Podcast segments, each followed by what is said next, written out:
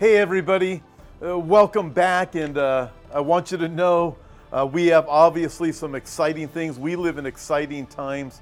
We live, folks, in amazing days. We live in days that the prophets of old wrote about prophets in the Old Testament, the prophecies of the New Testament. Consider this. The apostle Paul wrote 2 Timothy chapter 3 verse 1, "Know this," he said, "that in the last days perilous times will come." And if I were to look at the days we live in, it appears we live in perilous times. And then over in Matthew chapter 24, certainly you've heard it before, when Jesus was asked by his disciples, What is the sign of your coming in the end of the age? The first sign that he gave them was deception. Take heed, he said, that nobody deceives you. Friends, we have deception running rampant on this planet. So many people are deceived. Also in Second Thessalonians chapter 2, God says, because they would not receive the love of the truth, I will send them, the unbelieving world, strong delusion that they will believe the lie. We live in a time of confusion. Satan is the author of confusion. So just think about these things. We live in a time where people are deceived. We live in a time of great delusion. We live in a time of great confusion. We have lies coming from all of the different media channels. And then we think of this. Jesus also said in Matthew chapter 24, because lawlessness will abound, the love of many will grow cold. Now think of that. Lawlessness abounding, you better believe it. Love of many growing cold, you better believe it. I want you to think of just some of these things. The WHO, the World Health Organization, this goes along the lines of deceit and delusion. The World Health Organization and confusion. It's very rare for people without symptoms to spread COVID 19. Wow, we've been saying that on this channel for the last couple of months. And now the World Health Organization says, listen, if you don't have any symptoms, you ain't to be spreading it. And yet, the healthy people have locked down, and how many people have bought into that and just said, yeah, this is what we need to do because we trust the authorities. And now we find out the authorities have been lying to us. Again, this is from the World Health Organization. And finally, the truth is coming out. I hope that that gets reported in the mainstream news. And then there's this. Now consider this. Vatican Archbishop to Trump, children of darkness oppose you. Listen to these words. Influential Vatican Archbishop Carlo Maria Viganò, the former papal nuncio to Washington, D.C., has written to President Trump praising his leadership during a critical juncture in his presidency as he faces harsh criticism for his handling of the coronavirus and the George Floyd protests. In a June 7 letter addressed to President Trump and obtained by Newsmax, Viganò writes that the president's enemy is the children of darkness, whom we may easily identify with the deep state which you wisely oppose and which is fiercely waging war against you in these days. The Archbishop indicated that the COVID emergency will likely be viewed in the future as a colossal operation of social engineering. I'm thinking, duh, I mean, we've been talking about these things. We will also discover that the riots in these days were provoked by those who, seeing that the virus is inevitably fading and that the social alarm of the pandemic is waning, necessarily have to provoke civil disturbances. And the Archbishop claimed that the same thing is also happening in Europe in perfect synchrony. So you think of these things. Listen, we've been warning about this. The deception and the delusion. Obviously, the COVID pandemic didn't pan out the way that the authorities told us it was going to. We are still on lockdowns. Churches closed over this stuff. And we find out that we've been lied to, but people aren't paying attention to that. They're still going along with it. Unbelievable what is happening. And now we have these riots that are breaking out under the guise of peaceful protests. But we now know that is not what is happening.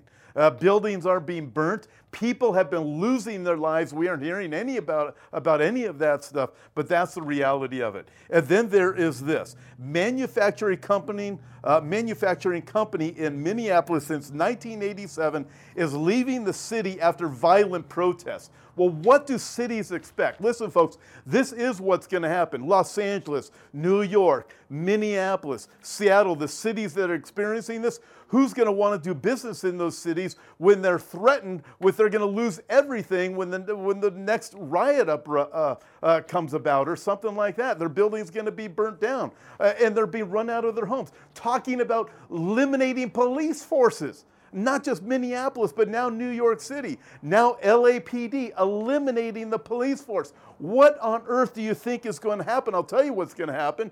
Exactly what Jesus said. Because lawlessness will abound, the love of many will grow cold. And then Kamala Harris, here's this Kamala Harris applauds Los Angeles mayor's move to slash police funding by $150 million. What do you think is going to happen with all of these things?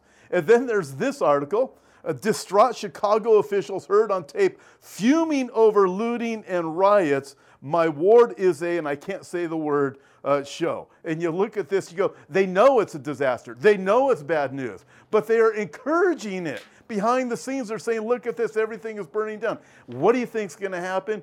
Good businesses are going to say, we are done with this. We are out of here. And not only that, these people, good people in those cities, they're going to be leaving those cities in droves. They're going to be going to safer places. They're going to be going to rural places. They're going to be going to smaller areas. They're going to be going to areas where people actually love the police and support the police department and want the police protection. I actually watched a video on CNN where a person was interviewed in Minneapolis, of the leaders in Minneapolis City, asked about uh, the uh, having no police force, and this person actually responded, well, well, being able to call the police was a privilege. It's of the privileged people to be able to do that. So therefore, we're not going to have that white privilege anymore of calling the police.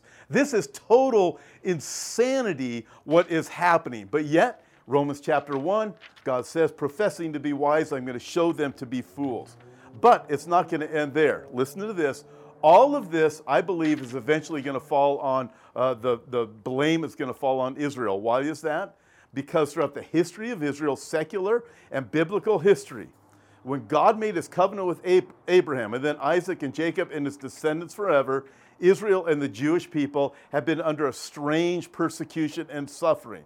They've been targets, blames, the, the blame of almost everything that's gone wrong in the world Folks, this is all eventually going to fall on the Jewish people and on Israel. And you might be thinking, no way, Pastor Tom, it is not. Yes, it is. I know it is because the Bible tells us that is the way it's going to be in the last days, and it's already starting to go there. Listen to this International Criminal Court prosecutor. Israel war crimes probe can go on despite Oslo Accord. What Israel war crimes? What apartheid? It is just ridiculous if you study the history of Israel and where they are right now and to think of these things. But yet, that's what's happening. They're being blamed. When, when the bombs come into Israel, Israel's being blamed for, for having the bombs come against them or retaliating. And right now, did you know this? There are thousands of Iranian troops that have aligned themselves on Israel's border in Syria. And you look at that and you go, wow, folks, that is biblical also. And the list just goes on and on and on and on. But consider this consider the words of Jesus when he talked about all of the signs of the last days, he said this in Luke chapter 21, in there, verse 25, and there will be signs in the sun, in the moon, and in the stars, and on the earth, distress of nations. You heard it, distress of nations with perplexity. Folks, we live there. The sea and the waves will even be roaring. Men's hearts will even fail them from the fear of what is coming on the planet. For the powers of the heavens will be shaken. Folks, we live in those days. Then they will see the Son of Man coming in a cloud with power and great glory. And then Jesus said this Now, when you see these things begin to happen, look up and lift up your heads because your redemption draws near. Listen, Jesus is coming soon. Uh, make sure that you are ready. If you aren't, listen, the only answer to the world's crisis is the Lord Jesus Christ. We need him. Come quickly, Lord Jesus. Until next time, God bless. Thanks for listening and being a part of this week's podcast. Before you go, I'd like to invite you to visit our website, hopeforourtimes.com, and check out the many resources we have to offer. On our website, we have books, DVDs, and daily news articles that will always keep you up to date on the times we're living in. If you'd like to see the video version of this week's podcast, you can find us at Hope for Our Times on YouTube. God bless, and we'll talk to you next time.